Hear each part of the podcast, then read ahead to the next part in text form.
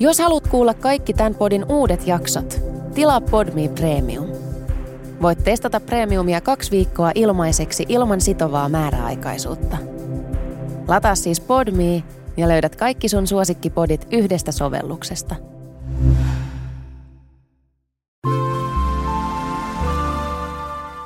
Asennemedia. Kaupallinen yhteistyö, RFSU. Yksi asia, minkä kaikki synnyttäneet naiset on varmasti ko- Kuulostaako kostealta? kuulostaa suorastaan märältä. Ja sitä haetaan. Nimittäin nyt puhutaan liukuvoiteesta ja intiimialueen kuivuudesta. Siitä Let's talk about liukkuvuode. liukuvoide. Vuode. Let's talk about liukuvoide. Let's talk about you and me. Let's talk about natural glide. Let's talk about RFSU. No niin. Siinä, siitä voidaan tänään keskustella. Eli tota liukuvoiteista asiaa. Um, tämmöinen intiimialueen kuivuus, niin paljon kuin siitä voi kirjoittaa lauluja, niin se on ihan tosiasia todella monelle eri syistä elämän eri vaiheissa. Voi olla lääkitystä, voi olla jotain kuukautiskiertoon liittyvää, mutta hyvin tyypillisesti tätä koetaan synnytyksen jälkeen. Siispä puhumme siitä tämän podcastin yhteydessä. Älä, sä katsot myös sellaisella ilmeellä, että sä oot kysyä, että no mitäs Vivian sun piiras? Kuivaa? No siis mä voin, mä voin nyt autata itseni, että todellakin siis on kokemusta ää, paikkojen kuivuudesta se johtuu siitä, että hormonitoiminta on erilainen silloin kun imettää. Mulle just neuvolassa tai se tota, neuvolanainen sanoo, että niin kuin toi sun hormonitoiminta on nyt menopaussin tasolla, että äh, näin se ilmeisesti käy synnytyksen jälkeen. Eli se on ihan tosi normaalia. Siitä ei tarvitse kärsiä. Voi mennä kauppaan ja ostaa RFSUn Natural Glide TMS ja ai että, se helpottaa. Mm, joo, mä sanoisin, että varmasti ylipäätänsä oli sitten synnyttänyt tai ei, niin semmoinen ää, seksihaluja tai mitään muutakaan iloa latistavaa on kyllä se, että jos sua sattuu. Että kaikki tarpeeton kipu on aina hyvä minimoida. Toki, jos on jotain suuria kipuja, niin ne pitää tietenkin aina lääkärissä tarkistuttaa. Tämä Natural Glidehan on siitä mahtava tuote, että sitä saa kyllä joka kaupasta ja kioskista, joten sen voi myös silleen kasuaalisti heittää sinne ostoskoriin. Ja tämä on sellainen vaiva, mikä joskus koetaan vähän kiusalliseksi. Se on kyllä ihan tarpeetonta. Siihen voi yrittää löytää vaikka sellaisen näkökulman, että me kosteutetaan meidän kasvoja ja hiuksia, niin myös meidän special partseja me voidaan kosteuttaa. Ja se on ihan kiva ja tavallinen asia. Hyvin liukuu, mutta liukukoon. Ja sitä voi käyttää siis sitä rasvaa myös, öö, sitä voi käyttää partnerin kanssa painiskellessa. Sillä voi ilostuttaa omia öö, tota, yksityisiä hetkiä, jos haluaa have fun with yourself. Mutta sitten voi ottaa myös sellaisen, että jos on pitkiä vaunulenkkejä ja tuntuu vähän sellaiselta kuivalta ja hinkkaavalta noi mestat, niin se ottaa myös siihen. Toi on muuten hyvä tipsi. Jos muuten vaan tuntuu hiekkaselta down there, niin aina voi kokeilla. Glide auttaa. Glidehän se auttaa. Hyvin liukuu, mutta liukukoon. Mennäänkö jakson pari?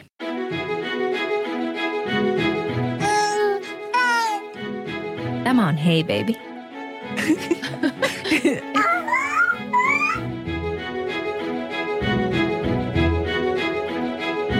Hei, hei, hei. Ja mä, tämä aloittaminen on joka kerta mulle yhtä kiusallinen hetki, kuten varmasti monet kuulijat ovat jo huomanneet. Mutta nyt se on tehty. Tämä podcasti on alkanut. Tämän podcastin nimi on Hei Baby ja studiossa ovat Vivian Valpuri Nick ja Kirsikka Simberg. Ystävänne ja tuttunne ja taas tämä meni kiusalliseksi. Minne tämä vielä menee? niin, Joo, it's going to places. Yes. Tänään me puhutaan Vivianin avioerosta Jee! ja että siitä, että millaista se oli ja millaista on erota, kun on pieni lapsi ja kuinka sitten kävikään. Niin, mä haluaisin ehdottomasti juuri tähän, kuinka sitten kävikään sitten syventyä. tai koska niin kuin, puhutaan tänään myös yhteisvanhemmuudesta. Siitä on jo lyhyessä ajassa aika paljon sellaisia kokemuksia ja ajatuksia ja muuta. Toki aika näyttää ja näin nyt mä alan vaan jaaritella, niin tota, tehdäänkö silleen Kirsikka, että sä vähän kysyt ja mä vastaan. Tai se nyt tarvii kysyä, mutta et jotenkin. Mä tyrkkään sua eteenpäin. Ensinnäkin mä haluan aloittaa tämän sanomalla silleen, että vierestä seuranneena, niin sä oot hyvä ihminen puhumaan tästä, koska mun mielestä teidän ero on mennyt aivan ihanalla tavalla. teillä on syvä kunnioitus toisianne kohtaan ja niin kuin kaikki on mennyt tosi sille mutkattomasti, niin kiinnostaa tietenkin, että miten siihen on päädytty. Mä en tiedä, kuinka henkilökohtaisuuksiin sä haluat mennä, että haluatko aloittaa vaikka siitä, että miksi te erositte? Toi on tosi hyvä kysymys. Mä tota, eilen, tai musta tuntuu, että mä oon niin valmistautunut henkisesti tämän asian kohtaamiseen. No, jo siitä asti, kun mä oon niin itse sitä eroa alkanut miettiä, eli hyvin, hyvin pitkän ajan. Ja eilen mä itse asiassa kirjoittelinkin jotain muistiinpanoja, niin niitä kaivellaan jossain kohtaa. Mutta toi, että miksi, miksi erottiin, on varmasti hyvä startti. Mä mietin eilen sitä, että lähtökohtaisesti kukaanhan ei hyppää suhteeseen tai mene naimisiin ajatellen, että eroaa. Varmasti perhetausta vaikuttaa siihen, että kuinka isona tabuna tai hirveä käyttää tällaista ilmaisua, mutta epäonnistumisena ero koetaan. Mun vanhemmat on tosiaan eronnut, kun mä oon ollut pieni ja senkin jälkeen eronneet. Se, että onko tämä mun mielestä niin kuin hyvä vai huono asia, niin sanoisin, että varmasti molempia. Mutta siinä mielessä hyvä asia, että mä oon saanut nähdä mun vanhempien loistavia välejä ja mä oon saanut nähdä niin kuin, tavallaan sitä onnellista kahden kodin mallia. Ja se on ainakin itselleni ollut tosi arvokasta. Ja tota, totta kai, jos nyt tästä perhetaustasta puhuu, niin tietenkin sitten se kolikon kääntöpuoli on ollut se, että jossain määrin tietenkin sitä varmasti kuka tahansa yksilö ajattelee, että olisi parempi kuin ne omat vanhemmat. Tai että jos ajattelee, että ehkä noi epäonnistu, mutta ehkä mä, että ehkä mä osaisin paremmin ja ehkä mä menen sellaiseen avioliittoon, joka ei päädy eroon etenkään niin kuin pienten lasten kanssa – mutta ei, ei elämä ole mikään suoritus. Tai mikään semmoinen, että näin sen kuuluu mennä. Mutta tota, miksi mä erosin? En mä, ehkä siinäkin mä mietin sitä, että minkä takia joku ylipäätänsä päätyy jonkun kanssa yhteen. Miksi me aletaan seurustella tai miksi me mennään naimisiin. Niin silloinhan minä itse ajattelen rakkaudesta tai parisuhteesta sellaista, että sä koet silloin, että te yhdessä olette jotain enemmän tai yhdessä te muodostatte jonkinlaisen duon, joka silloin niin kuin palvelee kumpaakin ja kumpikin siinä haluaa olla ja on varmasti jotain yhteisiä tavoitteita. Ja silloin kun me mun ensimmäisen aviomiehen kanssa tavattiin, niin on hyvin kuvaavaa, että meidän ihan ensimmäiset keskustelut oli liittyen lapsiin. Me kumpikin oltiin tosi avoimia siitä, että kumpikin toivoo tosi paljon saavansa lapsen. Ja se oli mun mielestä aivan ihana olla sellaisessa suhteessa, että heti alusta tuli semmoinen fiilis, että sä voit puhua asioista ja että oli ikään kuin näitä samoja päämääriä. Ja tota, meillä oli fantastiset vuodet yhdessä ja se toive toteutui, että sitten saatiin lapsia muuta, mutta varmasti ihan alusta asti olisi sitten ollut nähtävissä myös sitä, että me ollaan myös tosi erilaiset ihmiset. Ja etenkin kun vuodet vieri, niin enemmän ja enemmän sitten ehkä huomasi sen, että miten erilaisia me ollaan. Oliko sun mielestä, voisiko sanoa, että vauvavuoden haasteet, onko ne millään tavalla niin kuin vaikuttanut siihen, että sitten se päätös tuli, koska kuitenkin sitä sanotaan, että usein vauvavuosi voi olla pariskunnille tosi haastava. No joo ja ei. Mun mielestä olisi laiskuutta, öö, niin kuin laiskaa argumentaatiota olla silleen, että kyllä se oli vauvavuosi, oli viimeinen niitti että jollain tavalla mä koen, että olisi ollut vauvavuosi tai ei, niin tämä olisi ollut niin kuin vääjäämättä edessä. Mä oon jopa joskus omasta, omaa eroa reflektoidessa ehkä vähän huumorilla, mutta on siinä totuuspohjalla. Mä oon sanonut, että ehkä mä siedän itse sitten epämiellyttävyyttä jotenkin vähän. Onko tämä brutaali Mitä tarkoitat? Mä tarkoitan sitä, että suhteessa oleminenhan on aina valinta, mm. niin kuin puoli ja toisin suhteissa kuuluu tai on vääjäämättä, on luonnollista, että niissä on pitkiäkin vaiheita, että se ei ole se paras juttu maailmassa, niin en mä tiedä, onko se niinku huumoria tai ei sanoa, että, ehkä se oma toleranssi sille, että, että ei ole oikeasti mukavaa, että tämä ei ruoki minun sielua, tämä ei ole menossa sinne suuntaan, mihin mä haluan mennä. Mä koen itse omien suhteiden ja oman kasvatuksen valossa, että – jotkut sitten niin kuin kestää sitä pidempään mm. ja sitten välillä, sit se välillä palkitsee sillä, että sitten tuleekin kivoja vaiheita ja että hienoa, että ollaan tässä oltu 15 vuotta. Tai sitten saat nopeammin silleen, että you know what, ei. Hmm. Niin mä oon sitten ehkä se jälkimmäinen, mikä oli siinä mielessä ehkä niin kuin, kyllä mä ajattelin sitä tosi paljon niin kuin Tuuven kautta. Että musta tuntui siltä, että, että meillä on niin huono ilmapiiri kotona ja että periaatteessa niin kuin kaikesta mun ilosta leikkaa tosi suuren osan pois se, että mä oon niin onneton. Mm, mm. Niin siinä mielessä ehkä niin se raja tuli, tuli vastaan sitten. Enkä mä voi sanoa äkkiä, tai kaikki on suhteellista. Tiedätkö, kyllä mä arvostan ihmisiä, jotka just on vaan yhdessä ikuisesti ja niin kuin just sietää paremmin sitä niin kuin epämiellyttävyyttä. Ja kun nyt ei puhuta mistään niin kuin että kumppani kamppailisi addiktioiden kanssa tai tällaista, mutta et, et jotenkin se, että jos mä niin näen, että tämä ei, kuulostaa dramaattiselta sanoa, että tämä ei pääty hyvin, mutta et sille, että me ei, me ei olla menossa samaan suuntaan, niin mun mielestä on parempi sit hypätä pois. Kauan te olitte yhteensä yhdessä? Mm, vähän vajaa neljä vuotta. Ja siitä avioliitossa? No kauan me edes olla naimisissa, tämähän on. Um, No ehkä se ei ole niin oleellista, ei. eihän se sillä tavalla ei. muuta mitään. No e, entäs sitten, e, kun te päädyitte tuohon niin eroratkaisuun, mm. niin millaisia tunteita sä oot käynyt sen läpi ja sen aikana ja sitten kun nyt selkeästi teillä on tosi hyvät välit, niin onko myös ollut hetki, että on ollut haasteita ja miten te olette selvinnyt niistä? Tämä oli tosi hyvä haastattelukysymys, kun tässä oli kuusi kysymystä mm. yhdessä, mutta aloitetaan niistä vaikka, että mitkä on ollut vaikeimpia tunteita ja miten sä oot päässyt niistä yli? Mm, tosi hyvä kuuden kysymyksen sarja tuli, ei siinä mitään.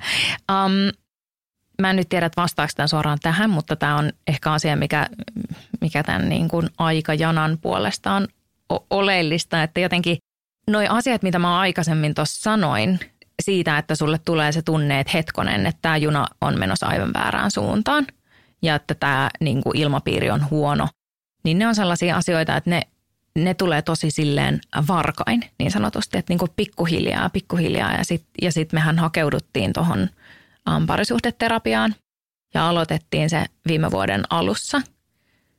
Ja siellä parisuhdeterapiassa kyllä sen niin kuin joutui kohtaamaan ja se oli tosi brutaalia, että hetkinen, että tässä ei ole kyse siitä, että – me ollaan täydellinen matchi, mutta me ollaan kadotettu toisemme, koska vauvavuosi. Tässä ei ole se, että nämä haasteet tai tällainen, vaan silloin se terapeuttikin sen mun mielestä sano, tai ainakin niin kuin hyvin maalaili siihen ympärille, että olette muuten kaksi aika erilaista hahmoa, aika erilaiset energiat, aika erilaiset toiveet.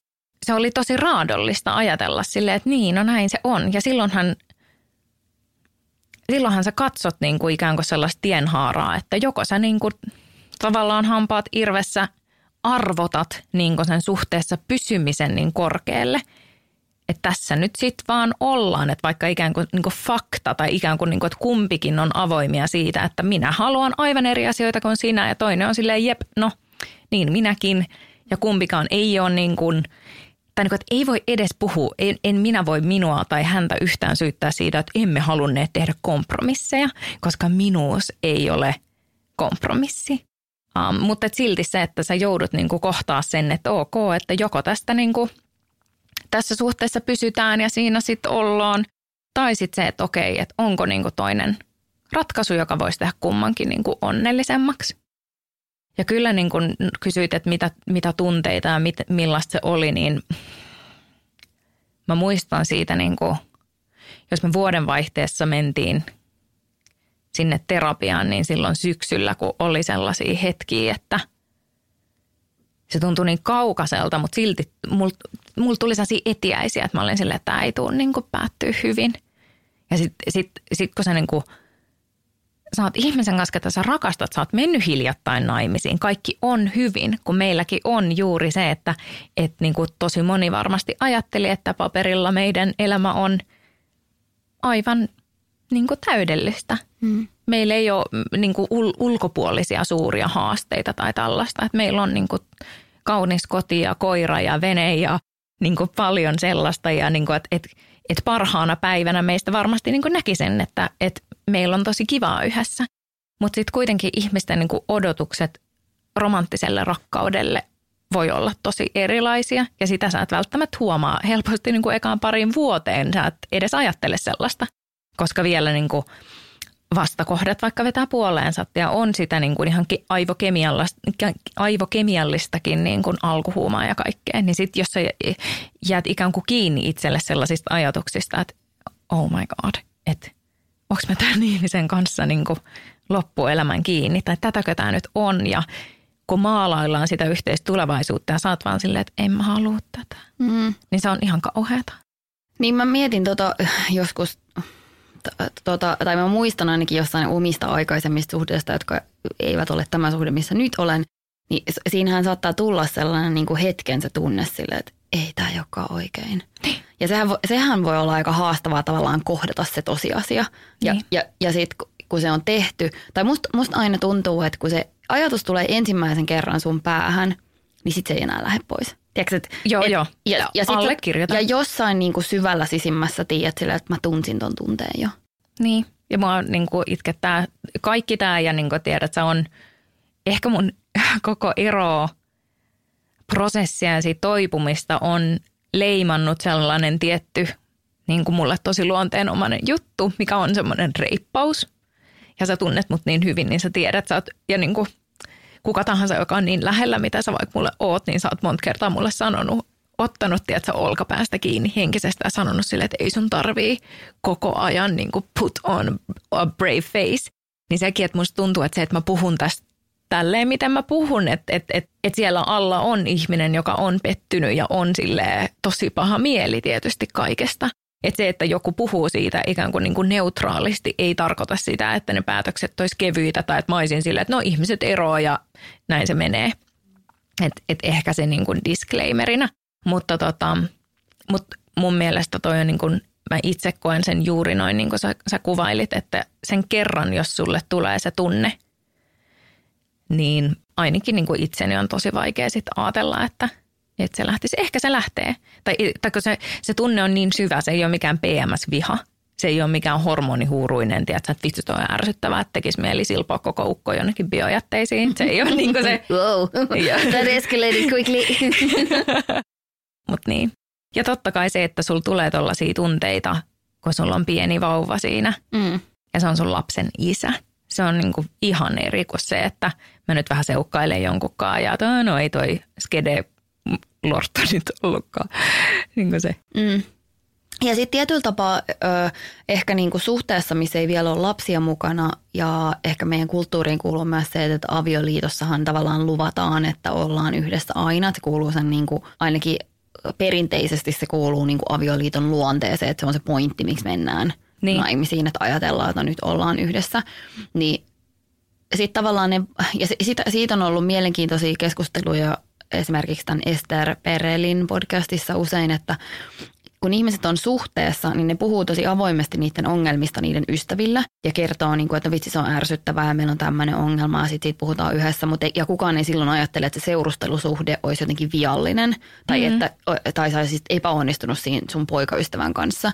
Mutta se, kun, kun sä menet naimisiin, niin niistä ongelmista ei enää uskalleta puhua, koska ajatellaan, että nyt sä oot suhteessa ja sä oot epäonnistunut. Että se niin. sun suhde on epäonnistunut, koska teillä on isoja ongelmia. Et, ja silloin siinä helposti käy niin, että ähm, nämä avioliitossa olevat ihmiset jää tosi yksin niiden, niiden ongelmien kanssa. Mm. Ja sen takia olisi ihan tosi tärkeää just uskaltaa puhua ystäville, käydä terapiassa ja niin kuin avautua jollekin, koska harva ongelma varsinkaan niin kuin tällaisessa parisuhteessa tai jossain on semmoinen, että se paranee sillä, että, että sitä ei mitenkään käsitellä tai ei uskalla puhua kellekään muulle tai mitään. Ja sitten meidän kulttuuriin just kuuluu semmoinen, just nämä ajatukset avioliitosta ja perheestä niin on tietyllä tapaa tosi perinteisiä ja sen takia se onkin upeaa, että säkin oot puhumassa niin avoimesti tuossa, että se ei ole mikään epäonnistuminen. Että teillähän myös, mitä mä nyt oon kuunnellut, niin se kuulostaa just siltä, että kun te olette tavannut, niin yksi asia, mikä niin kuin vaikutti teidän rakastumiseen oli se, että teillä oli se yhteinen unelma siitä lapsesta ja se toteutui. Mm. Ja sitten kun se oli toteutunut, niin ehkä ei samalla lailla ollut enää sitä niin kuin liimaa ja tavoitetta, mitä niin kuin tavoitella Ja nythän te olette ihan, te olette ystäviä, Mm. mutta et ehkä se romanttinen rakkaus, Niin, ei, sä oot, sä oot varmasti ihan oikealla jäljellä ja siltä se niinku tuntuu. Ja, ja se, että um, no voidaan, en mä tiedä, puhu, mässäillä siitä niinku eropäätöksen kytemisestä niinku myöhemmin, mutta että jos miettii, jos mä mietin niinku tähän hetkeen ja että miten niinku mun ensimmäinen aviomieheni on yksi mun elämän tärkein ihminen, ehdottomasti yksi niinku merkityksellisin ihminen ja niin kuin mä vilpittömän iloisesti puhun hänen kanssa joka ikinen päivä. Mä näen häntä niin kuin jatkuvasti. Hän käy mun luona syömässä ja mä käyn hänen luona syömässä ja me vietetään joulut yhdessä ja me käydään laskee mäkeä meidän lapsen kanssa yhdessä ja siinä ei ole mitään niin kuin outoa tai siinä ei ole mitään sellaista niin kuin ei, ei siinä ole silleen, että kumpikin tekisi sen pitkin hampain vain lapsen takia tai vain, mm. jotta me niin näytettäisiin ulkopuolelle, että näin hyvin meillä menee. Siinä ei ole mitään sellaista. koet sä, että olette perhettä? On, ehdottomasti. Ja, ja niin kuin entisen, anteeksi, siis ensimmäisen aviomieheni perhe on myös mun perhe. Niin. Että kun mun anopilla oli synttärit, niin totta kai mun anopilla, tämä on mun anoppi. Mm. Ja, ja ne on Tuuven isovanhemmat ja tälleen näin. Ja niin kuin, että mun mielestä se on ollut aivan ihanaa, että, että esimerkiksi ensimmäinen aviomieheni on käynyt niin kuin mun vanhempien luona kylässä monta kertaa ilman, että mä en, mä en edes itse ole siellä. Että hän on niin kuin siellä ä, Tuuven kanssa. Niin. Niin joo, ja siis mitä mä haluan niin tästä sanoa, tai mikä oli tämä niin suurempi pointti, oli ehkä se, että kun nämä on kaikki niitä asioita, mistä niin kuin – mistä meillä ei ole mitään tietoa, me ei edes osata kuvitella mitään tällaista, kun me mietitään sitä, että apua pitäisikö eroa, mutta et silloin kun sä mietit, että pitäisikö, pitäisikö eroa, apua päättyykö tämä siihen, että me erotaan, sä näet vaan ja ainoastaan sitä paskaa. Sä näet vaan ja ainoastaan sen, mistä sä luovut, just tosi pinnallisiakin asioita. Kyllä mä voin sanoa suoraan, että kyllä mä oon niin itkenyt silloin, kun sitä eroa tehtiin, kun mä mietin, että – mä joudun muuttaa paljon pienempään asuntoon ja mä joudun alkaa, niin onko mulla ikin varaa viedä mun lasta Disneylandiin ja nyt mä menetän tonni ja mä menetän niin tän ja muuta. Että et ne on, niin kuin, ne on jopa tosi niin pinnallisiakin asioita. Mutta sä et, mistäpä sä tietäisit, niin kuin, että ehkä mulle motivaatio puhua tästä asiasta, en mä tietenkään toivo kenenkään ihmisen eroa, mutta että se, että puuttuu joku tarina siitä, että asiat voi mennä myös hyvin ja että onnellisuus, kaikkien osapuolien onnellisuus voi vain kasvaa. Ja sen takia mun mielestä on arvokasta puhua, vaikka tämä on totta kai tosi kivuliasta. Ja mua pelottaa enemmän kuin mitään niin kuin se ihmisten, ihmisten tuomitseminen, koska tämä on tosi yksi, yksityinen asia ja tämä on myös mun entisen kumppanin yksityinen asia. Et siinä mielessä niin kuin ei ole mitään tarvetta kellekään ruotia siinä mielessä mitään mm. niin kuin yksityiskohtia. No miten te olette päässyt eteenpäin, jos on ollut vaikka sellaisia, sit sellaisia hetkiä, tai siis onko ollut sellaisia hetkiä, että te olette vaikka riidellyt rajusti? Että ei ole ollut vaan sellaista, että no nyt me erotaan ja sitten olette vaan lipuneet erillenne. Vai että onko ollut myös tämmöistä niinku vastakkain, että olette joutunut silleen kiistelemään asioista ja miten te olette selvinnyt semmoisesta niin hyvin? Olihan se niinku viime kesä aivan älyttömän rankkaa mulla on niin kuin viime kesästä, okei okay, kuulostaa tosi dramaattiselta sanoa, että mulla on pelkkiä synkkiä muistoja, koska ei se niinkään ole, mutta että sanotaan, että jos miettii just sitä aikajanaa, että syksyllä oli sellaisia yksittäisiä tosi niin kuin synkkiä hetkiä, että oli vaan silleen wow, että meidän suhteessa on tosi isoja ongelmia. Sitten vuodenvaihteessa mennään sinne terapiaan. Kumpikin, ja se on tavallaan tosi hieno ja varmasti meitä kumpaakin säästänyt paljon, että kumpikin oli koko ajan samalla sivulla silleen, että jep, että ei, ei vaan niin kuin toimi. Mm. Että kummaskaan ihmisessä ei ole mitään sellaista yksi, yksittäistä vikaa, tiedätkö, että ei pysty laittaa sormea siihen ja olla silleen, että tämä on se syy. Niin, että kunhan sä korjaisit tämän, niin, niin tämä toimisi. Niin, tai että no sä korjaat toinen ja mä korjaan tämän ja we'll make it work. Mm. Niin ei ollut mitään sellaista. Että sinänsä ihan hyvä, että kumpikin oli samalla sivulla siitä niin kuin alusta alkaen. Mutta se kesä, jolloin kuitenkin oli vähän silleen vielä tsemppifiilistä ja oltiin sen. Eli no, ennen kuin te menitte terapiaan? Ei, ei, ei vaan ö, Sen terapian jälkeen. jälkeen. Aivan. Niin. Mm. Et silloinkin kuitenkin oltiin silleen, että no, et ei se niinku, nämä on kuitenkin prosesseja. Joillain se on lyhyempi prosessi ja joillain se on pidempi prosessi ja se ei sitä niinku prosessia huononna tai paranna. Näin mä sen itse myös niinku koen. Mutta joo, siinä kesänä vielä kesällä ennen eropäätöstä, kesällä, jonka lopussa tehtiin eropäätös, mm. niin kuitenkin oltiin normaalisti yhdessä. Oli kesäloma, oli koronatilanne oli helppo, oli vaikka mitä reissuja, oli mitä tällaisia, niin oli se kyllä ihan niin kuin hirveetä. Siis niin kuin, että just ne riidat, että ja siinä tulee just se, että, että keidenkään suhteista ei pitäisi ikinä tavallaan ulkopuolisten puhua tai niin kuin ajatella mitään, koska siellä niin kuin pinnan alla on aina hyvässä ja pahassa ihan omat juttunsa. Että jos mä mietin jotain meidän niin kuin maakuntamatkareissua, jossa niin kuin tavallaan kaikki on niin kuin hyvin ja näin, ehkä pientä sellaista kireyttä, mutta heti kun teet, että lapsi menee nukkuu jollain kahden kesken, niin on semmoinen maailmansota, ettei mm-hmm. niinku toista, että on vaan silleen, että kumpikin on silleen, että en siedä sinua, että on vaan se, että on tosi paha olla toisen kanssa yhdessä ja se on kamala tunne, koska sä et vihaa sitä ihmistä, vaan sä vihaat, siis kauan sanomaan teitä. Mm. Ja silloin, niin kun sä joudut sen, mä muistan, niin ihan kamalaa, mä en tiedä, niin kannattaako mun edes niin kuin, ajatella tätä muistoa, mutta mä muistan just sen, että me oltiin Turussa. Meillä oli niin kuin tavallaan fantastinen reissu, kaikki aina niin kuin puitteet kunnossa ja näin.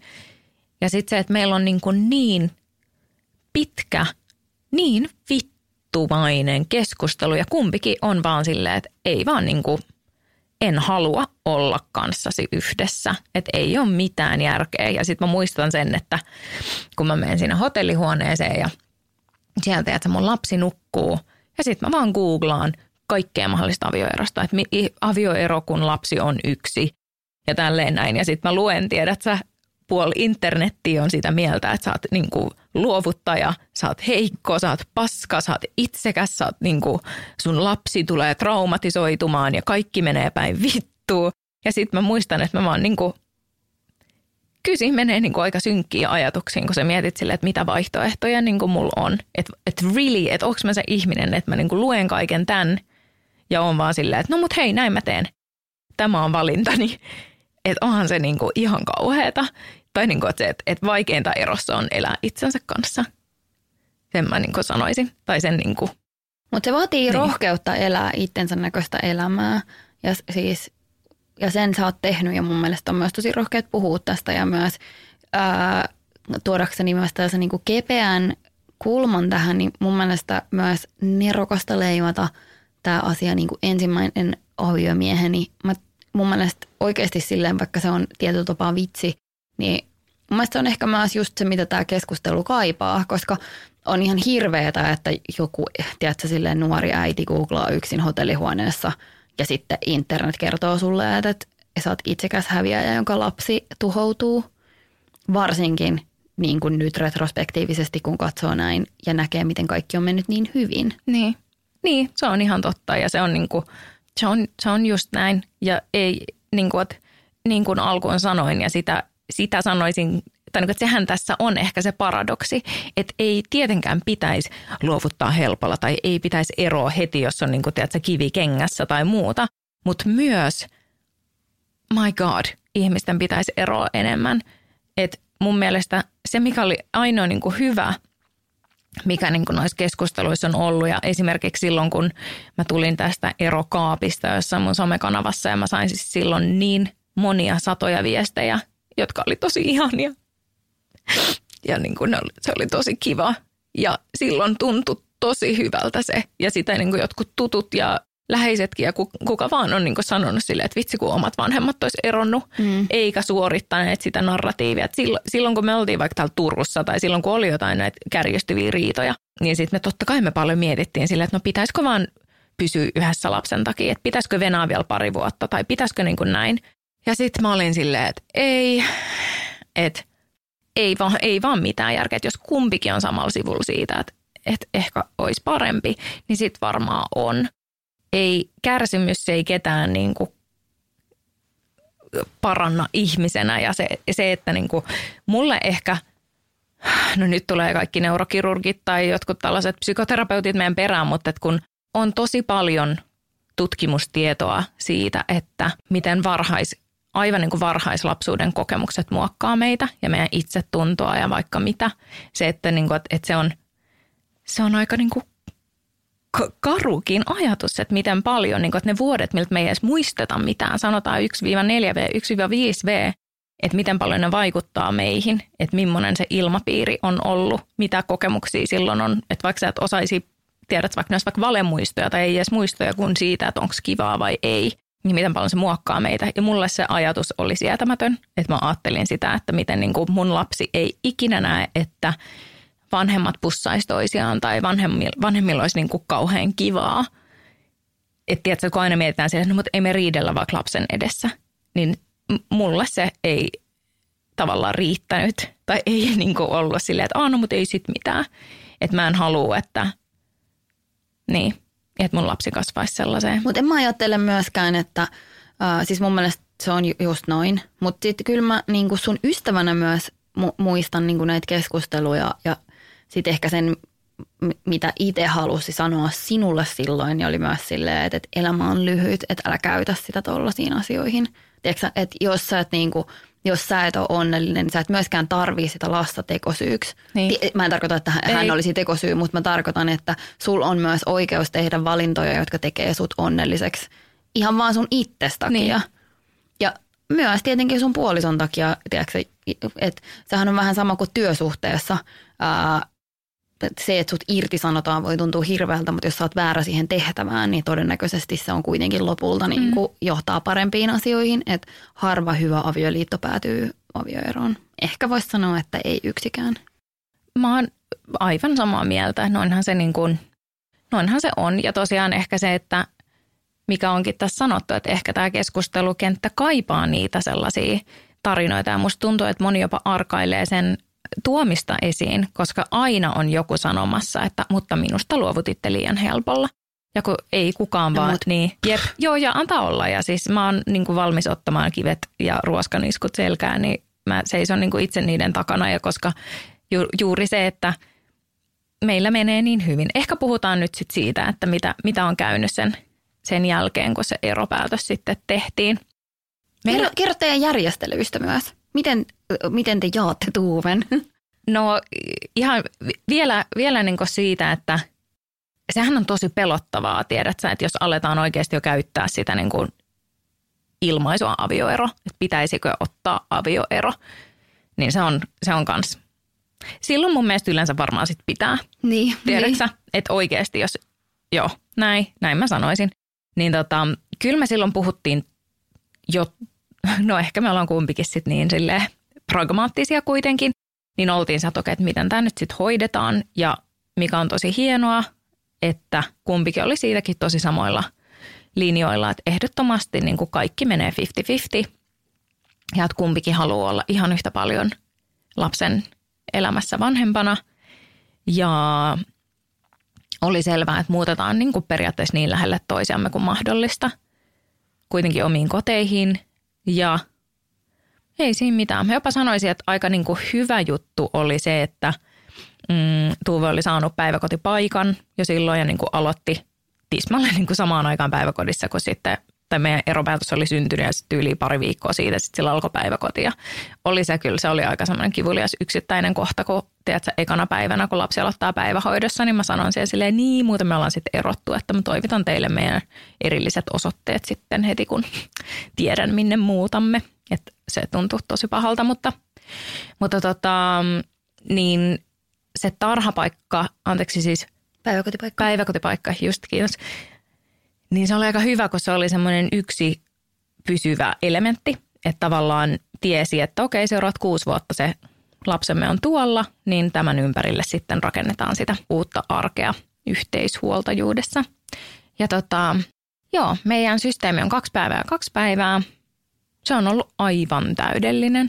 Siis se on ihan loistava, koska kaksi päivää on tosi siedettävä niin kuin ikävöinnin kannalta, koska kuitenkin sä näet... Niin kuin, se on myös siedettävä uhmaikäisen kanssa olevissa aika. On, mutta, Kaksi päivää olisi täydellinen aika, silleen, oh, huilintaa. Niin, mutta, mutta siis, ja siis pahim, pahimpina päivinä se, totahan se siis on. Tai vaikka jos lapsi on kipeä, niin totahan se on, että, että se on niin intensiivistä ja sitten sille huh, huh, hengittelet kaksi päivää. Mutta tota, siis se on ihanteellinen mun mielestä, koska se ikävä on todella siedettävä ja sitten se, että totta kai pelottaa tosi paljon, että apua, että miten se pärjää yksin lapsen kanssa. Että siinä on aika paljon niin kuin logistisia juttuja ja muuta, että sä käyt töissä ja lapsi on päiväkodissa ja muuta. Mulla ei ole ajokorttia, mulla ei ole autoa, niin kaikki tollaset, että mistä saan ruokaa ja vaippoja ja miten kun pitää mennä tonne ja tonne ja tonne. Niin kaksi päivää on niin kuin superhelppo olla lapsen kanssa mm. yksin.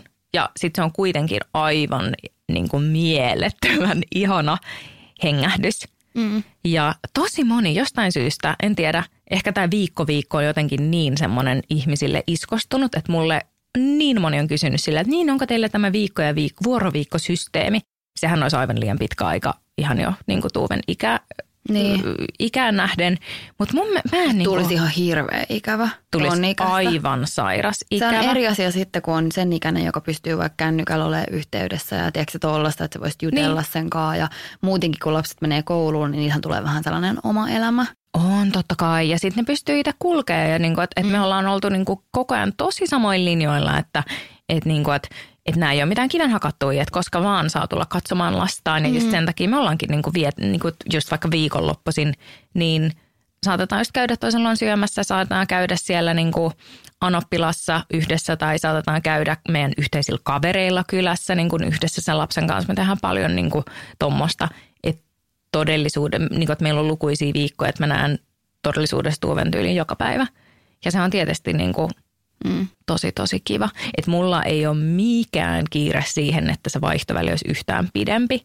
Ja tunnen niin kuin sellaisia vuorovanhempia, jolla niin kuin on paljon vanhempikin lapsia, ne silti tekee kaksi päivää, kaksi päivää systeemiä, koska se on vaan aika kiva. Mm. Onko te, oletteko te puhunut esimerkiksi kasvatusasioista, että kun on kahden per, niin kuin kodin perhe, mm. niin oletteko te samoin linjoilla jostain isoista kysymyksistä tai um, taklaatteko te niitä sitten myöhemmin, kun niitä tulee vastaan? Joo, toi on varmasti semmoinen asia, että koko ajan kun niinku vuodet vierii, niin niitähän tulee enemmän. Et, et nythän niinku sekin on aika, mä en nyt halua promota avioeroja kaikille, mutta just do it. Ei, mutta, toi, tota, mutta siis tommonen näin pieni lapsihan on siinä mielessä – ihanteellinen, jos voi niin kuin noin megalainausmerkeissä sanoa, että ensinnäkin kaikkihan on kysynyt, että onko Tuve reagoinut eroon, niin ei tietenkään. Hän ei tule ikinä muistamaan aikaa, että me ollaan oltu yhdessä, mikä kuulostaa surulliselta, mutta että hän tulee, hänelle tulee aina olemaan normi, että hänellä on kaksi, niin kuin, että isä ja äiti uh, on hyvät ystävät, isä ja äiti asuu vierekkäin, isä ja äiti on paljon tekemisissä, saat tulla ja mennä niin kuin kummankin kodin välillä ja niissä on niin kuin samat tavallaan samat säännöt. Totta niin, te olette, puhun, te olette niin kuin sopinut. Onko sellaisia asioita, mitä on pitänyt käydä läpi? Um, no totta, mutta ne on enemmän, ne tulee oikeasti tosi silleen niin kuin vertaistuellisesti, eikä silleen, että hei, mä oon päättänyt näin ja sun niin kuin, tiedätkö, täytyy tehdä sama. Vaan niin kuin, että nyt kun just esi uhma tai tahtoo ikä nostaa päätään, niin enemmän se on silleen, että oh, tekeekö se sunkin luon näin? Joo, ehkä, me, ehkä mä oon huomannut, että tämmöinen toimisi. Toinen on silleen, oh, praise the Lord, mä teen saman. Että ennemmin se tulee niin tosi, tosi tolleen. Että musta tuntuu, että, että juuri tämä ikä on siitä kiitollinen, että kun tollaisia suurempia ja suurempia haasteita tai enemmän tollaisia asioita tulee pikkuhiljaa, niin sitten nekin, se on niin kuin luontevaa. Että musta tuntuu, että jos niin kuin, no joo, eri ikäisen kanssa voisi, on, on sitten niin ehkä eri juttuja, mutta et ei, ei ole ollut toistaiseksi mitään semmoista. Päinvastoin niin kuin, uh, ensimmäinen aviomieheni on aivan niin super tyyppi siitä, että kun hän, hänellä sitten taas vaikka on auto ja hän tosi usein käy Prismassa ja hän nostaa minullekin vaipat ja hän nosti, Tuuvelle piti juuri ostaa potta, niin hän nosti meille kummallekin ja hän tuo ne minulle ja mm. tällaista, että hän on niin, kuin niin avulias ja ihana – ja niin kuin auttaa ihan sairaan paljon sellaisissa asioissa, mitkä olisi mulle niin kuin just niin kuin tavallaan pieni asia, ihan sama sieltä hyllystä ottaa ne kaksi. Mm. Mutta tiedän, että tosi monelle eron jäl- jälkeen ilmas voi olla tosi paljon sellaista katkeruutta, että sä et tekisi sitä. Niin, niin mä oon niin kuin kyllä ikuisesti siitä hänelle kiitollinen, että miten avulias hän on. No entäs sitten, miten tuommoiset niinku ihan käytännön asiat liittyen vaikka johonkin lapsilisiin, kenelle ne tulee ja jaatteko te ne? ne tulee mulle.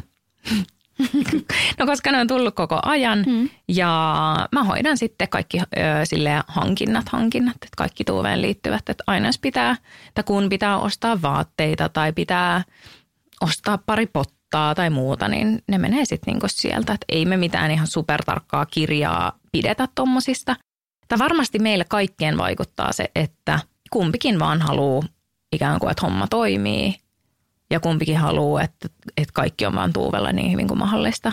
Niin se, että jos mä oon tienannut niin kuin lapsillisista, jos mä oon plussan puolella 20 euroa, niin mahtavaa. Jos mä oon miinuksen puolella 40 euroa, niin ihan sama. Kunhan meidän lapsella on kurahaalari ja potta kummaskin kodissa ja niin kuin kaikki kunnossa. Ehkä semmoinen, jos mun pitäisi miettiä jotain niin kuin, vinkki kuulostaa aika kornilta, mutta että, että kun niin kuin erotessa voi olla ja tulla tosi paljon just katkeruutta tai sellaista niin kuin pahaa verta toista ihmistä kohtaan. Ja ihmisethän eroaa tosi tavallaan eri lähtökohdista. Että siellä voi olla vaikka mitä draamaa taustalla, että meillä kun sellaista ei ollut, niin ei sen takia ole ollut hankalaa. Mutta et, en, niin kuin, että helppo mun on sanoa, koska tyylin toinen ei tehnyt mitään ikävää mm. minulle – enkä minä hänelle, niin se, että en halua kuulostaa niin kuin sen, sen takia siltä, että tehkää vaan näin, mutta että jotenkin itselle se, että totta kai toinen ihminen niin välillä turhauttaa, syystä sä nyt eroot jostain myöskin, että se on niin ihan luonnollista, että sitten se toinen ihminen välillä turhauttaa, mutta että ei mun tarvii sitä hänelle näyttää tai hänelle purkaa, että sit, sit sitä varten mulla on ystävät tai oma perhe. Ja niin kuin se, että että mitä nopeammin pystyy itse hyväksyä sen faktan, että tämä ihminen muuten on tässä niin kuin mun lopun ikäni, hyvässä ja pahassa, niin sitä nopeammin tulee se, niin kuin, että sitä vaan täytyy niin kuin sietää mm. toista. Ja hän ajattelee samoin varmasti niin kuin minusta, että mitä nopeammin sä voit olla silleen, että kaikki voittaa, mitä niin kuin paremmat välit meillä on, mitä niin kuin enemmän joustoa meillä on toisen suuntaan – ja sehän voi joskus vaatia niin. vähän itsekuriakin, koska sehän on tietyllä tapaa sellainen niin kuin viha ja katkeruushan, vaikka se on kuluttava tunne, niin sehän on mm. helpompi tie. Se on oh. helppo vaikka syyttää toista. Uh, mä huomaan vaikka ihan siis omassa parisuhteessakin usein, että jos mua ärsyttää tai mä oon pettynyt, niin sehän on kaikista helpointa purkaa se siihen toiseen läheiseen ihmiseen, kenelle se on niin kuin tietyllä tapaa turvallista mm. myös. Mutta mä voin kuvitella, että tuollaisessa tilanteessa, kun tehdään eroa ja sitten on varmasti tahtotila tietenkin kaikilla, että kaikki menisi hyvin, niin ehkä joskus täytyy olla silleen, että minä en pura tätä turhautumista tai kiukkua nyt sinuun, vaan tiedätkö silleen, let's mm-hmm. make it work. Ja se on, sama, se on sama missä tahansa suhteessa, työsuhteessa, mm. ää, ystävyyssuhteessakin mm. voi olla, että et joskus sellainen, no ehkä ystävyyssuhteessa ei. Aika niin. harvoin tulee kiukuteltua kavereille. Niin. Mistäköhän sekin johtuu, en tiedä. Mutta siis, että et, et parisuhteessa ja perheen kesken, niin ehkä... Jep, että milloin vaan hillitä, niin. hillitä itsensä. Tai että just, että mitä tämä... Ehkä tällaisessa suhteessa, ja mä en halua, että kukaan pitää mua nyt jonain laskelmoivana ämmänä, mutta että mitä enemmän sä niinku, tai että sitähän se on, että sä teet niin kuin, että, että sulle saattaa kyllä aika nopeasti tulla sit näpeille se, jos sä oot joustamaton tai jos sä oot ihan vaan silleen lämpimikseen niin kuin kusipäinen toista kohtaan, mm. niin se kyllä todella nopeasti kostautuu. Että niin kuin, jos meillä on ikinä ollut minkäännäköistä, hyvinkään kesyä kinaa jostain sille, että kumpi on jotain tehnyt enemmän tai kumpi on jonkun tämmöisen, kun tavallaan kun mun elämä ei enää ole hänen territoria, niin kuin, että, että se on ei yhtään hänen bisnes ja samoin niin. Niin kuin toisin, toisen suuntaan ja se ainakin yhtään semmoista tullut, niin puolin ja toisin toinen on sanonut kerran silleen, että hei, että tämä ovi menee niin kuin kahteen suuntaan. Ja ei ole kyllä, että et jos on ollut niin kuin tommosta, niin se on ollut tyyliin, tiedätkö, sillä viikolla, kun me muutettiin erilleen ja silloin varmasti niin kuin mm. kaiken näköisiä tunteita, tai niin kuin, että, että siinä, siinä niin kuin tunteet puhuu eikä oikeasti asiat. Että päinvastoin se, mikä on niin kuin yhteisvanhemmuudessa oikeasti hirveän palkitsevaa, että tämä on todella se suhde, missä sä saat sen, minkä sä annat. Niin. Oikeasti. Siis aina jos mä oon silleen, että hei, viittikö sä niin kuin, että siinä on niin se vastavuoroisuus paljon enemmän kuin siinä, että sä oot edes naimisissa, mikä mm. on aika niin kuin pölhö ajatus. Mutta se on paljon selkeämpää vaihtokauppaa, että just joskus männä viikolla oli semmoinen, että, että mulla oli niinku ylitöitä ja sitten mä vaan testasin ja soitin hänelle sille, että pystyykö hän mitenkään niin mun puolesta – hakea lasta ja niin kuin pitää sitä tunnin hänen luonaan, että se auttaisi mua valtavan paljon, että saat koska vaan lunastaa takaisin. Ja Niin. sittenhän se toimii noin. Et, et sä, niin kuin, en mä tiedä, ihmiset ne tekee millaisia ikinä sopimuksia missä vaan ihmissuhteessa, mutta ainakin itse niin kuin koen sen tolleen, että kyllä niin kuin toiselle kilttinä oleminen ei ole mikään ongelma. Oletko miettinyt sit sellaista, että kun tämä entinen puoliso jossain vaiheessa ehkä löytää jonkun uuden tyypin, miltä se tuntuu suhteessa suhun, suhteessa teidän lapseen? Oletteko te käynyt sellaisia keskusteluja? Varmaan ehkä jonkinlaisia ajatuksia ainakin, mutta oletteko te puhunut siitä mitään? Ollaan puhuttu joo, siis silloin, silloin kun me erottiin, niin mikä oli itse asiassa tosi hyvä juttu, vaikka se oli tosi rankkaa, um, oli se, että koska me myytiin meidän asuntoa ja me etsittiin uusia asuntoja, mitä voitaisiin ostaa ja remontoida ja näin, niin me siis asuttiin neljä kuukautta kämppiksinä silleen, että me oltiin tehtiin, tai niin kuin, oltiin vasta erottu. Ja se oli tosi rankkaa, mutta siinä oli myös tosi paljon hyvää. Mä kävin viime syksynä, eli silloin kun tätä eroa käytiin, niin, käytiin, niin kävin terapiassa. Ja sitten se terapeutti toi tosi hyvän ajatuksen esiin tuosta, että se oli silleen, että no hei, että mieti se niinpä, että jos toi sitten heti muuttanut erilleen, kun niin se eropäätös tehtiin, niin ilmaan olisi jäänyt, and I quote her, fuck you energiat, mm-hmm.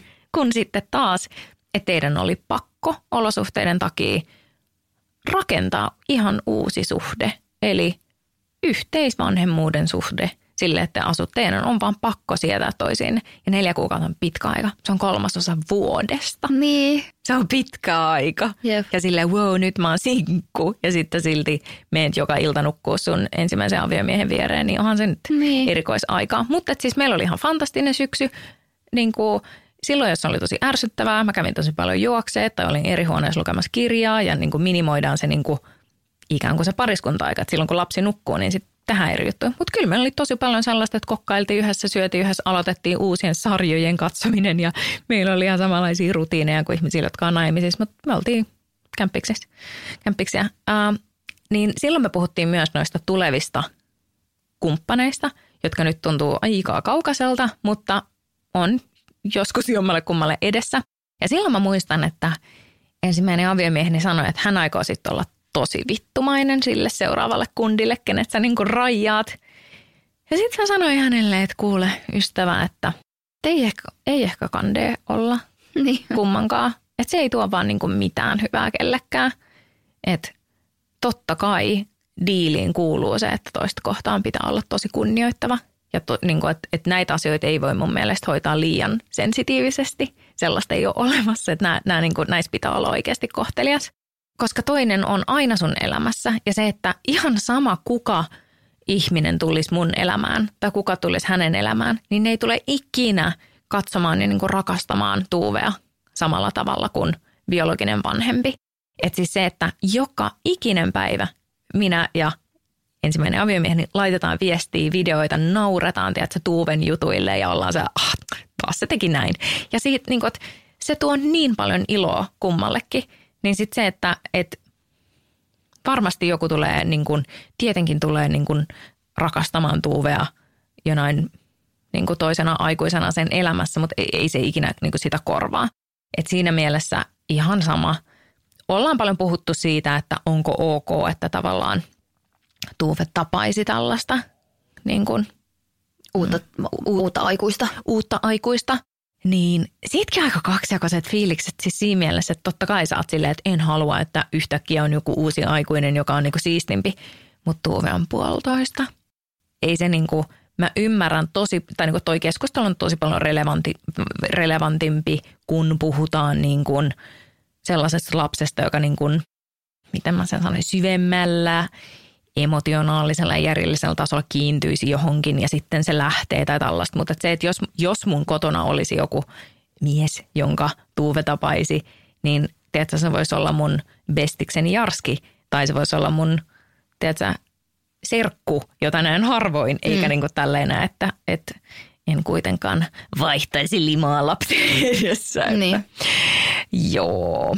Mutta toi on ihana asia, minkä mun jotkut ystävät, jotka ovat eronneet, kenellä on lapsia yhdessä, niin oikeastaan kaikkien harva suree samalla tavalla sitä niin kuin menetettyä romanttista suhdetta, mutta jokainen on puhunut siitä, että on menettänyt sen ainoan ihmisen, joka ymmärtää, miten spesiaali ja erityinen se oma lapsi on. Niinpä. Että just se, että että mäkin on tarjoutunut mun ystäville olemaan se ihminen, joka fiilistelee, mutta eihän se ole sama asia. Niin. Et kyllä mäkin tiedän niin kuin itsekin, että se, sehän on se yksi semmoinen niin kuin upea asia, että pystyy jonkunkaan ihmettelemään. Niin sitten musta tuntuu, että toi on niin kuin syy tavallaan taistella.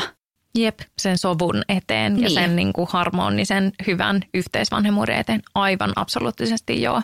Koska siis se on niin antoisaa – just niin kuin sanoit, se on puoli ruokaa siitä lapsesta, se niin kuin ilo ja se on, kaikki ilo on vielä suurempaa, kun se jaetaan, niin mm. se, että ja kun ei kukaan tavallaan tunne sitä samalla tasolla. Ja sitten tietenkin se kanssa, että se kynnys on tosi matala, kertoo niin kuin iloista ja suruista. Se, että tietenkin isovanhemmat on niin kuin aivan pähkinöinä siitä lapsesta koko ajan.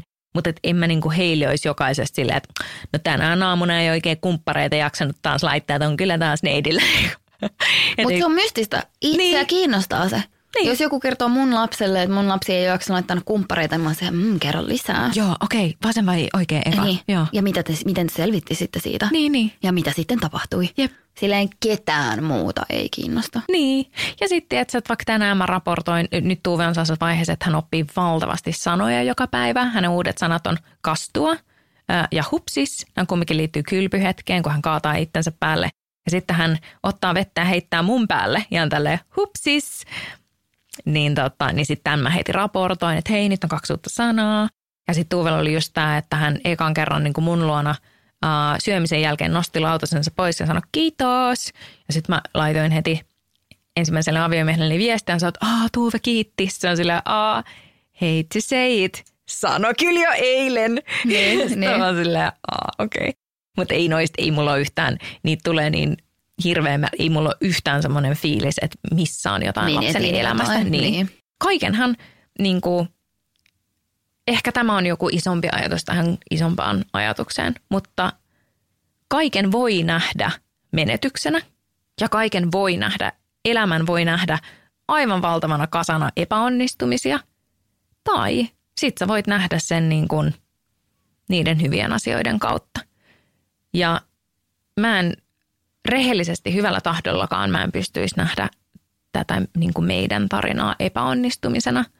Enkä pystyisi nähdä sitä, että mä jotenkin pilaan mun lapsen elämän. Että periaatteessa jos mä mietin, nyt mä ehkä taas itkettää, koska se muisto on niin kipeä ja aito, että kun mä oon siellä pimeässä hotellihuoneessa ja lapsi kuorsaa ja sä luet tollaisia asioita ja kohtaat niitä pelkoja, sä kohtaat sun lapsuuden traumaa, sä kohtaat ulkopuolisia odotuksia, mitä ikinä, ja sä mietit, että, että todella valitsen tehdä tämän kaiken itselleni ja lapselle, niin mikään ei ole kyllä toteutunut.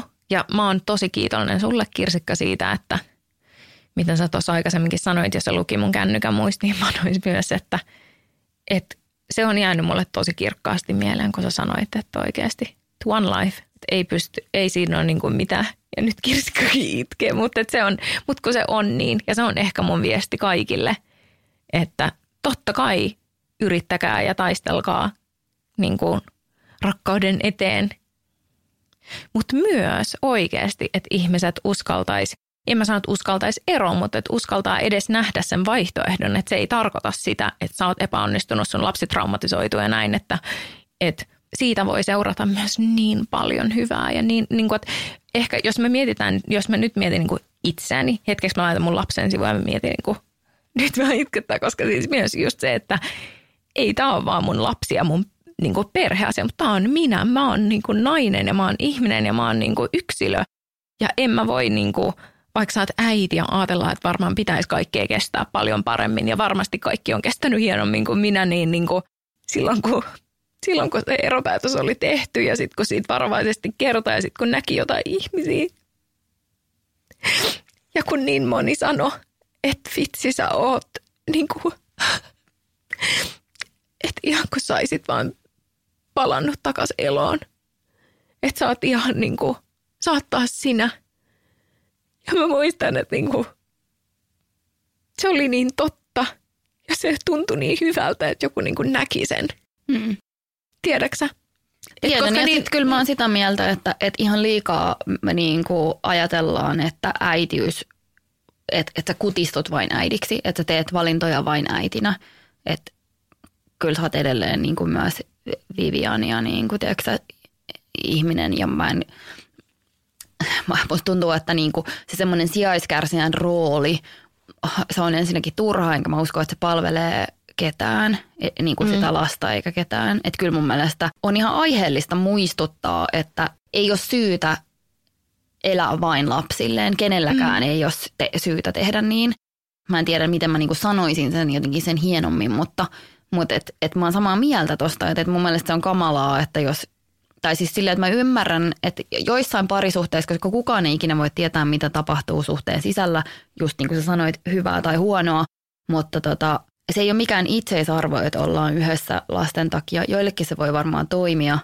Jotenkin äitiyteen liittyy niin paljon sellaista syyllisyyttä ja semmoista epäonnistumisen pelkoa ja sellaista, niin mun mielestä rohkeus elää sellaista elämää, joka sä voit sitten, tiedätkö, myöhemmin olla sille, että tämä oli hyvä elämä, niin jokaisella on siihen oikeus. Ja ehkä just toikin ajatus oli se, että ihan siitä ensimmäisestä, kun sä itsesi kanssa käyt sitä ajatusten rullaamista ja just se ero asia tulee ekan kerran mieleen, niin sitä mä nimenomaan mietin sitä, että totta kai sitä voisi niinku päättää, että jumalauta tässä ollaan ja että et aikaisintaan sit kun Tuuve on 20, niin mä eroisin. Mutta oikeasti tämä on, vaan, tää on niinku myös mun elämä ja mä ansaitsen niinku sellaista rakkautta, mitä mä ajattelen, että mä ansaitsen. Mm. Ja sellaisen niin kuin elämän, missä mulla on oikeasti hyvä olla. On paljon asioita, mihin me ei voida itse vaikuttaa, vaikka se, että, että se on ihan niin kuin todellinen ja oikea, niin kuin, se on tosi huolestuttavaa, että tosi moni nainen on,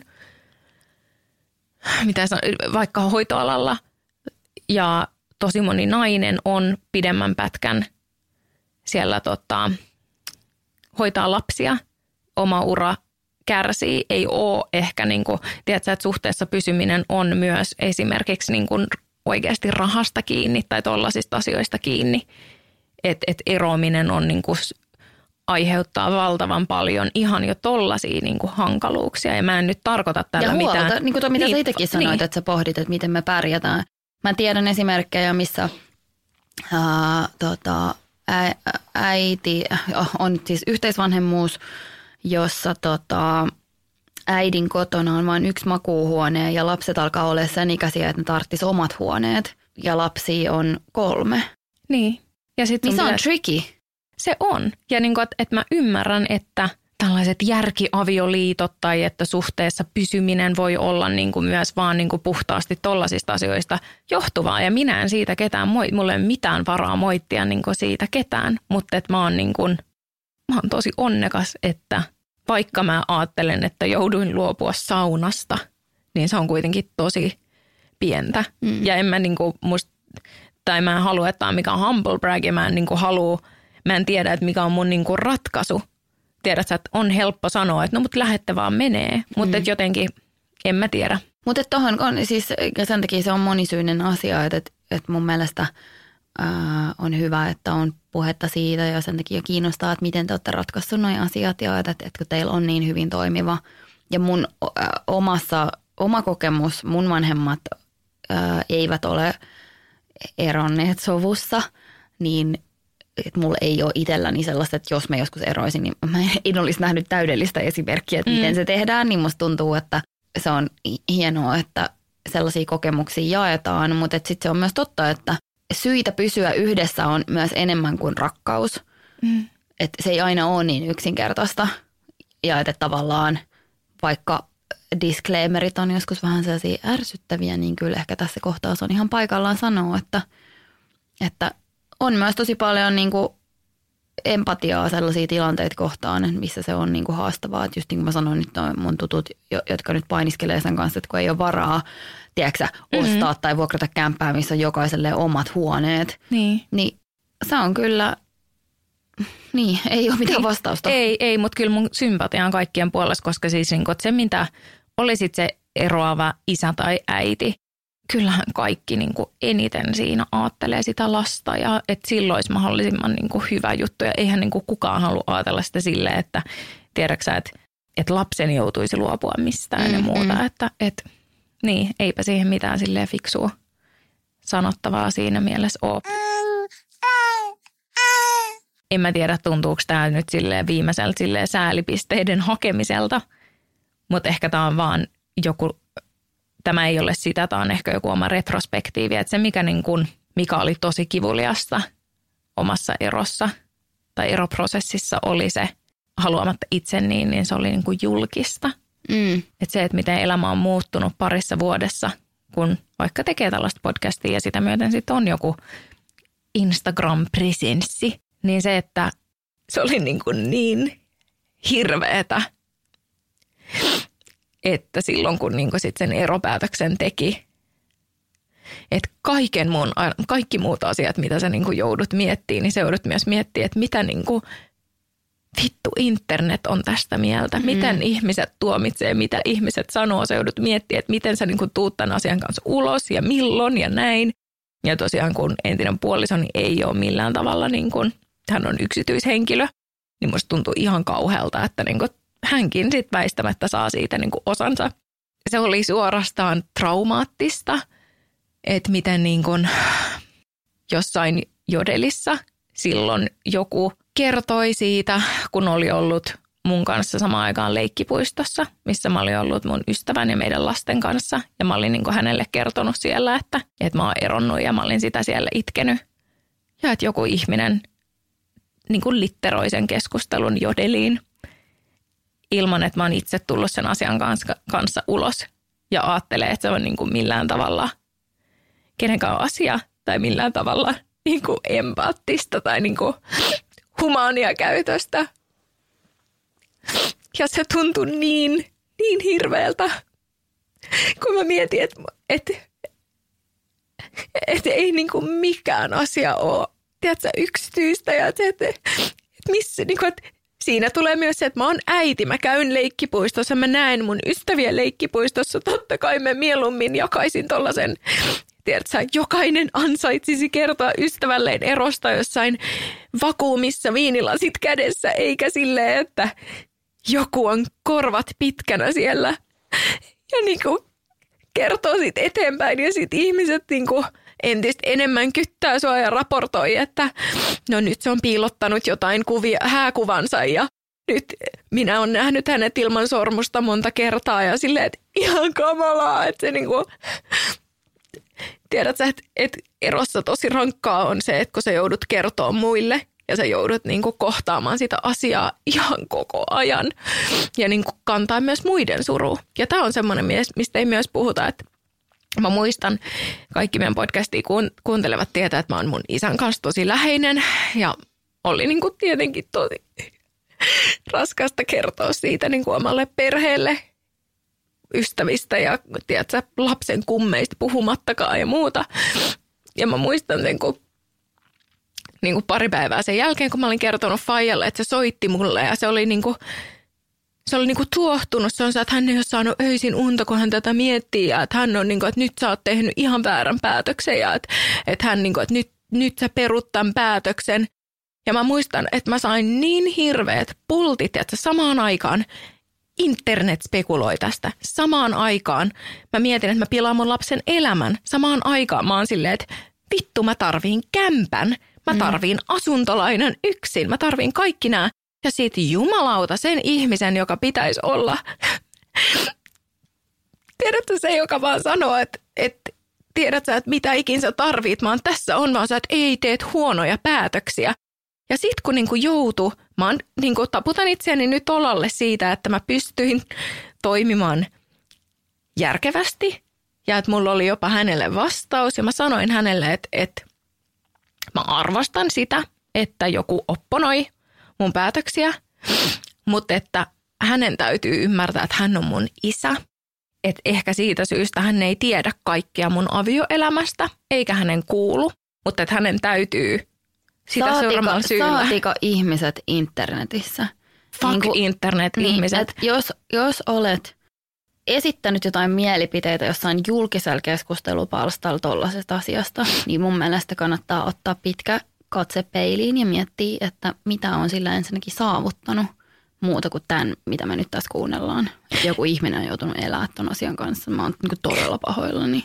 Ja kun mä en ole ikinä edes niin kuin, tavallaan tätä vuodattanut kellekään, koska mitä mä tekisin? Vuodattaisin sen mun Instastorin, hei älkää, tämä mm. tuntuu tosi, mutta et ehkä toi, että et mä mietin ihan samaa. Ja musta tuntuu, to, musta tuntuu kaikkein pahimmalta se, että se ihminen, joka on ollut siellä leikkipuistossa, on myös äiti. Mm.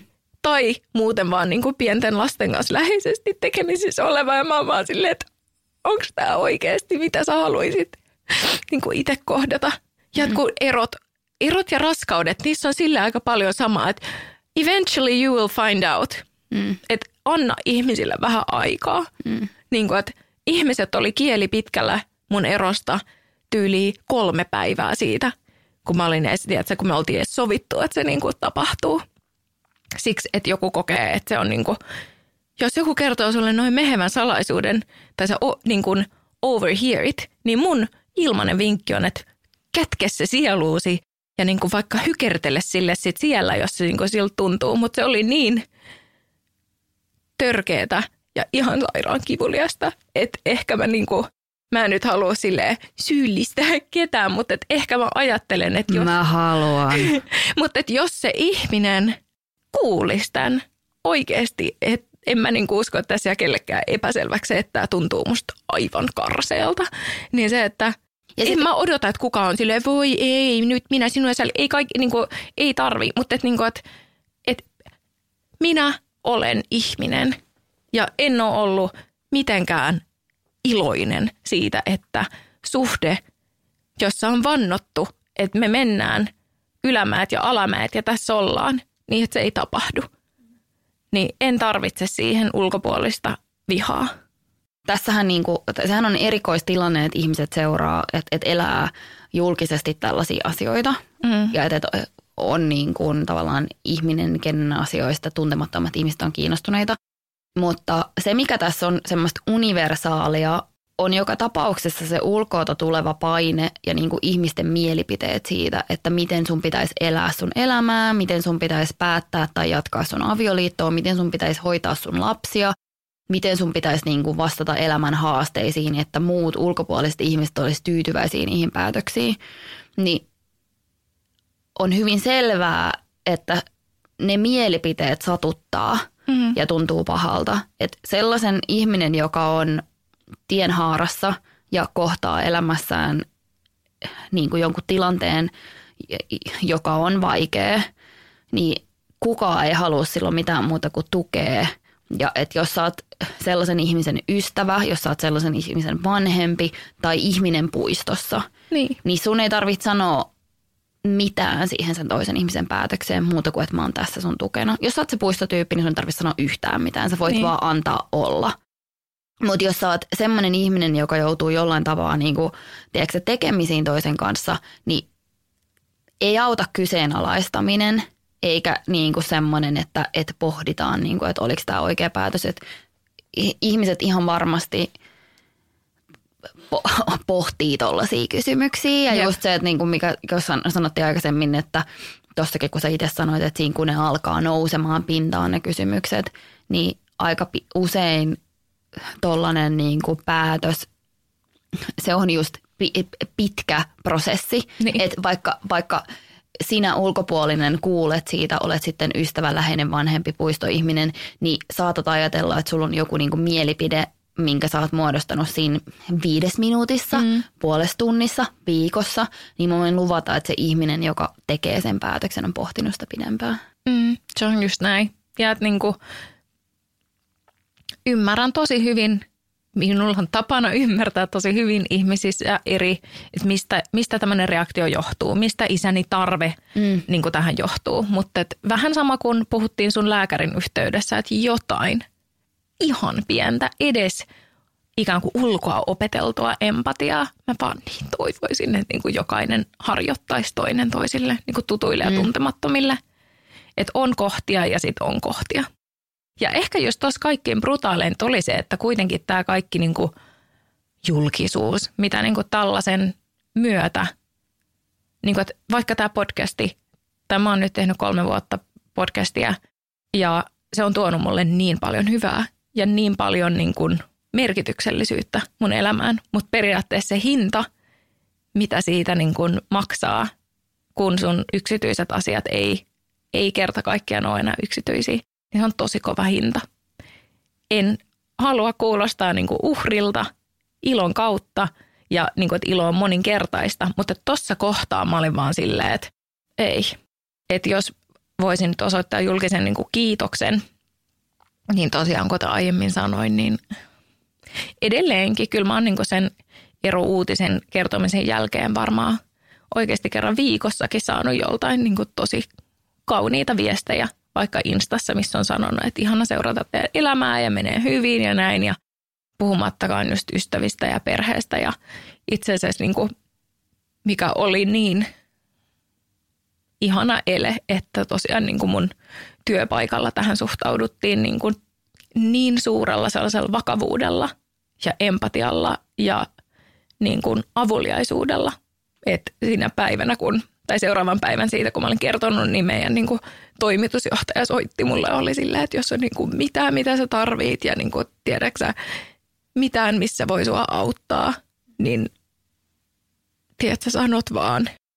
Ja tota mä toivoisin, että kaikki niin kuin sais kohdata se määrä, miten niin kuin, jos olisin saanut euron joka kerta, kun oikeasti tutut ja tuntemattomat sano, että jos se voi auttaa, niin sano. Mm. Ja se tuli niin vilpittömästi kaikilta. Ja se oli niin kuin, mä tunsin itteni tosi tosi rakastetuksi just sillä hetkellä, kun musta tuntui siltä, että, että mä en ansaitse mitään rakkautta. Niin se oli niin kuin, kyllä mä muistan sen koko mun loppuiän. Että jos mietti, meillä on aina tämä, jos mietit mitä sanoa ihmiselle, jolla on, joka on raskaana, jolla on niitä raskausvaha, joka on saanut keskimennön. Jos mietit mitä sanoa ihmiselle, joka käy läpi avioeroa, niin sano, että jos on mitään, missä mä voin auttaa, niin sano. Koska kyllä siinä aika monta asiaa saa hoitaa. Niin ehkä toi on semmoinen kohta elämässä, missä öö, kohtaa niin kuin tunteiden myllärryksen, mutta sitten lisäksi kaikki toi, mitä me just puhuttiin äsken myös siitä asumisesta ja kaikesta, mm. niin käytännön asiat kohtaa, sydänsuru kohtaa, ylpeys kohtaa, ennakkoluulot, ylpeys, ennakkoluulo, mm. Mm, ja ulkopuoliset paineet ja sisäiset pelot, niin toihan on niin kuin hirveä ristiaallokko. Jep. En voi, niin. Siis... Ja, ja niihin henkisiin asioihin ystävät toki voi auttaa tuntemattomat sillä, että ne ei mene kirjoittelemaan siitä jonnekin julkisille keskustelupalstoille, mutta työkaverit, läheiset, niin voi kyllä auttaa käytännön asioissa varmaan jollain tavalla. Ja edes se, että tarjoaa apua, niin ehkä se just se, että susta näkee, että se on merkinnyt tosi paljon. Ja ehkä yksi semmoinen vielä tämmöinen tear-jerking tarina loppuun siitä tota, ihmisten ystävällisyydestä, että kun mä piti sit löytää kämppä ja mä halusin tietenkin olla samalla alueella kuin päiväkoti ja mun niin kuin haave oli se, että if only mä voisin niin kuin asua kolmiossa. Se olisi niin kuin mulle paitsi kätevää, mutta että myös että se olisi, olisi niin kuin tosi kiva. Ja sitten löysin tämän asunnon, mitä kävin katsomassa ja vaikka se oli jotenkin silleen puoliksi pommi, niin mä vaan heti olin tiedät, se tuli se maaginen, mitä välillä asunnoista tulee, että tämä on, tämä on niin kuin mun ja Tuuven kotia. Sitten sanoin sille välittäjälle, että mulla ei ole vielä niin kuin, tiedätkö, pankkiasiat valmiina, mutta että mä tiedän, että mä haluan tämän kodin ja teen kaikki sen eteen ja, ja näin. Ja, ja sitten tämä kiinteistövälittäjä oli sitten sille myyjälle niin kuin kertonut mun tarinan ja sitten ne asunnon myyjät, joka oli tämmöinen perhe, niin ne oli silleen, että totta kai niin kuin tämä mm juuri eronnut ja pieni lapsi, että vain niin kuin, on vain oikein, jos mä vaan saan niin kuin, mitkä mun asiat järjestettyä, niin ne ei myy sitä mulle, että ne myy sen vaan mulle. Ja se oli semmoinen niin kuin, jälleen vittu vastakohta jollekin jodelille, että jotkut kasvottomat ihmiset pystyy tuntee empatiaa, niin sillä oli niin iso merkitys. Ja sitten se, että nyt se on meidän koti. Ja nyt se on ihana. Se on tosi ihana. Se on tosi ihana. Ja meillä on kaikki kuitenkin tosi hyvin, niin, kuin niin paljon paremmin, mitä ikinä silloin Turussa pelätesi. Turku on niin rakas paikka, mutta jättänyt kyllä Mutta sellaiset onko se? pätisit. Niin, ehkä me voin, jos koronatilanne joskus helpottaa, niin mä voin alkaa eheyttää taas mun ja Turun suhdetta. Ja Jos korona helpottaa, niin mä vien sut tota, rakkauden matkalle sinne. älä. Lähdetään yhdessä luomaan uusia parempia muistoja. Niin. Mä haluan kiittää sua Vivian, että sä oot ollut niin rohkea ja avoin ja niin kuin puhunut tuosta vaikeasta asiasta. Ja musta tuntuu, että tämäkin on ollut sellainen asia, mistä sä voit kyllä olla tosi ylpeä. Erot on vaikeita ja mä uskon, että ne on vaikeita, oli siinä niin kuin pieniä lapsia tai ei, mutta et mun mielestä niin kuin esimerkillisellä tavalla sä pystyt jäsentelemään asioita ja tavallaan niin kuin näkemään sen tavoitteen, mikä on se, että te pystytte olemaan vanhempia yhdessä ja se on kyllä oikeasti tosi ihailtavaa. Se on. Se on kyllä niinku, en ole niinku siitä erosta ylpeä. Vaikka totta kai sinänsä on. Kyllä sä saat olla ylpeä siitäkin, Mutta etenkin miten, siitä. varsinkin miten niin. te olette hoitanut sen. Niin just siitä. Niin. Että vaikka mä en ole siitä ylpeä, että mun niinku avioliitto, jonka piti olla ikuinen, niin ei, ei sitä ollut. Niin sitten se, että et on saanut sit asiat hanskattua hyvin. Ja sitten kyllä mun mielestä on syytä pohtia sitä, että kuinka paljon syyllisyyttä pitää tuntea siitä, että joku sopimus, jonka ihmiset on keksinyt itse, joku instituutio, minkä mm. ihmiset on keksinyt itse, niin Mm. Ei tavallaan meekään niin kuin alun perin suunniteltiin. Mm. Et vastaavanlaisia sopimuksia puretaan aivan koko ajan. Että mm. kyllä mun mielestä olisi viimein todella aika tiedätkö, silleen pohtia, että ketä se palvelee, että koetaan syyllisyyttä ja epäonnistumista tuollaisesta asiasta. Mä ymmärrän, mm. että niitä tunteita tulee, mä ymmärrän sen tosi hyvin, Mm. mutta musta tuntuu, että uh, toivottavasti ne vaikka tällä podcastilta ja tällä jaksolla pystytään vaikuttaa jollain positiivisella tavalla siihen, että jos joku muu on vastaavan tilanteen edessä, niin ette ole yksin ja että sitä ei tarvii oikeasti hävetä, hävetä tai ehkä edes pelätä niin paljon kuin miltä se voi tuntua yksin aluksi. Joo, ja kyllä jos mä mietin niin kun jo nyt, um, mä oon avioeronnut elokuussa, niin tota, jos mä mietin niin kun nyt, että mitä tavallaan mitä jäi käteen, tai mikä on, mä uskon, että mä opettajan tyttärenä tämmöinen lifelong learning on aina ollut mun mantra, että sä teet virheitä ja sä opit ja aina sä voit niin kuin muuttaa sun käytöstä ja aina sä voit muuttaa sun perspektiiviä, niin se mitä mä niin kuin opin tästä oli ehkä niin kuin, no aika monta asiaa, mutta just se, että sulla on yksi elämä ja saat itsellesi, lapsellesi ja niin kuin partnerillesi sen velkaa, että sun täytyy pyrkiä siihen onnellisuuteen. Ja sitten ennen kaikkea ehkä se, että on oppinut erottamaan ne asiat, mitä tekee, koska niin kuin tavallaan meidän ympäristö niin kuin Odottaa odottaa niitä. niitä. Että ehkä niin kuin vähemmän on niin paljon kuin, niin kuin ulkopuolisten sanat satuttaa, niin niin vähän sille enää antaa merkitystä. Tai ylipäätänsä sille, että mitä joku ajattelee minun elämänvalinnoista. Tai että kun tosi usein meitä estää tekemästä päätöksiä, että me ajatellaan ju- juuri sitä, että sitten tästä täytyy kertoa ihmisille, mitä noikin ajattelee ja näin. Ja voin kertoa, että tuntuu ihan sairaan pahalta sen hetken, kun se joudut kohtaan ne. Mutta tämä, mä oon niin onnellinen ja niin vapautunut. Mä oon paljon parempi äiti. Mä oon paljon kivempi kumppani mun entiselle puolisolle ja vaan niin kuin kaikin puolin ehjempi ihminen. Että en mä voi, en mä voi niin kuin ajatella mitään pahaa. Kiitos sulle ja teille.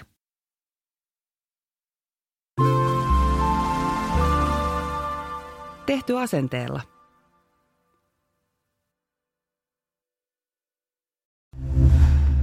Kuuntelit Podmin Premium-podcastia.